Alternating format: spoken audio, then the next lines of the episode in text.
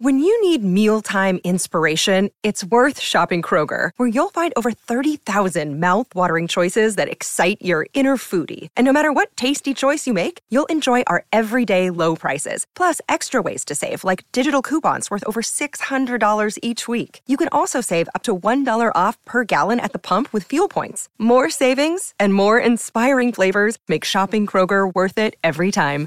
Kroger, fresh for everyone. Fuel restrictions apply. I'm Jared Whateley. Here's a snapshot of Thursday, November 23. 26 year old draftee Shaun Mannagh on the lessons he'd share with those who have just been overlooked.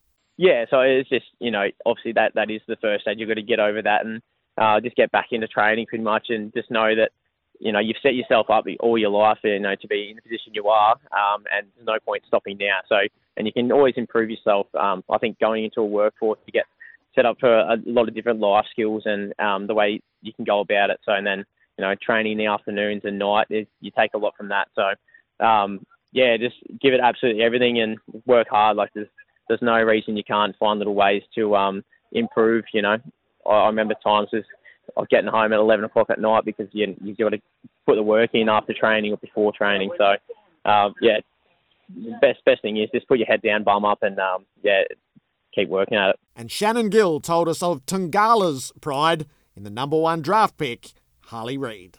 I had been to Tongala before and uh, loved the place. And when I knew that this was happening, I thought I'd, I wanted to go up there and talk to the locals about what it means to the town. And it's a funny thing. You get it's a it's a town of nineteen hundred people, and as as someone explained to me, this do, this thing sort of thing doesn't happen to one pub towns like Tongala. It's it's a one pub town, and I, I went into a a, um, a farm supplies shop there and sort of asked around and said Harley Reid, and about three people jumped out. And there was the guy who had coached him this year. There was the footy manager at Tongala, all telling stories, and that's the sort of connection I think people can get kids can get drafted from the suburbs, and yes, they'll have their their people that know them, but it doesn't engage every element of society like it is in Tongala at the moment. Yep. So it's a really it's a really special thing. Um, they don't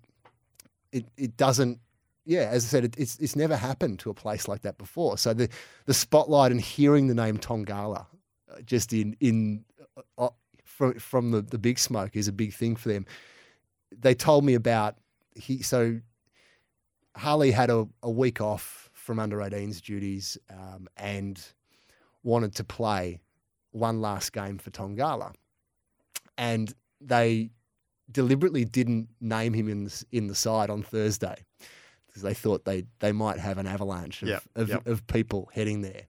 So they kept it quiet, but around town they knew, and they all got in their cars, drove up to Echuca to watch him play. He Tongala didn't have a great season, but he kicks three or four goals in the second half. They win the game, and there's these mass celebrations.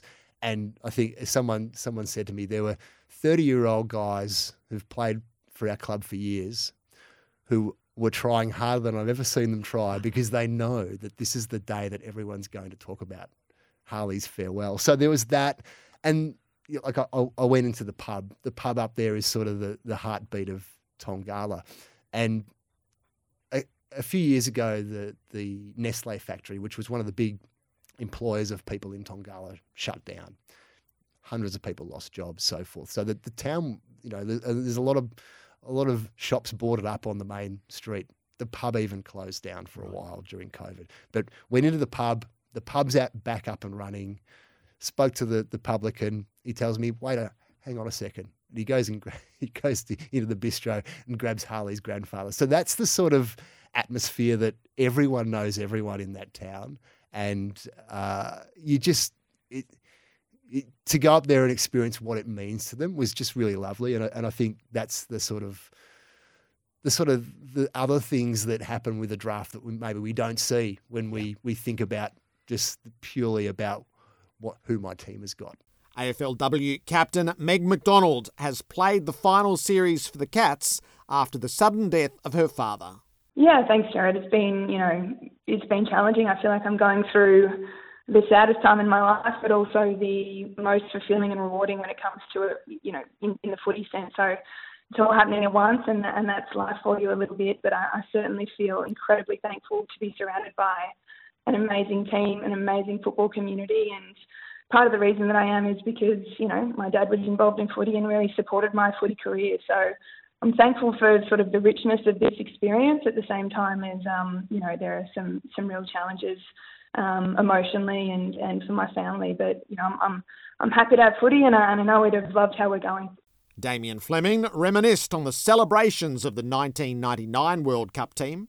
When we won in '99 in England, we were supposed to stay for two days there, but we we management Brute Bernard, our um, Steve Bernard, our manager, got the call from. Um, uh, John Howard's office that we, we need to get home. We need to get to the lodge. Yes. So we virtually partied all day and um, into the morning. Got onto a plane, went straight to a big function at Crown. Did we? I think we did the parade in Melbourne, and then the next night we're at the lodge um, with Johnny Howard hosting us. International commentator Ali Whittaker on the fields for Australia's feature fortnight of golf. Uh, to be honest with you, I'm really excited because I think this is the best field in an Australian PJ that I've ever covered. In terms of depth, in terms of walking along the range yesterday, you're seeing Mark Leishman, Cam Smith, had a chat with Adrian Meronk, who, you know, just got his PGA Tour card uh, for next year. Minwoo Lee's here. Like, the, it's actually, you keep remembering people the longer you think about it in terms of who showed up. Joaquin Niemann here as well, um, President's Cup player. So we're kind of spoilt for choices to who we're going to watch. But I'm just really proud that the Aussie guys have come back and, and really supported these next two weeks. And sprint car driver James McFadden told us what the Warrnambool Grand Annual means to him. Um, I guess you know for for your footy fans, it's our it's our grand final. It's it's our Bathurst. It's our Melbourne Cup. Um, you know, it's it's the race that I grew up uh, wanting to be a part of, uh, dreaming to be to be a part of, and, and wanting to race. So it's you know, I don't think I missed a classic up until I was old enough to race, and then I, I don't think I've missed one since racing either. So, to me, it was a, it's one of the biggest races in the world.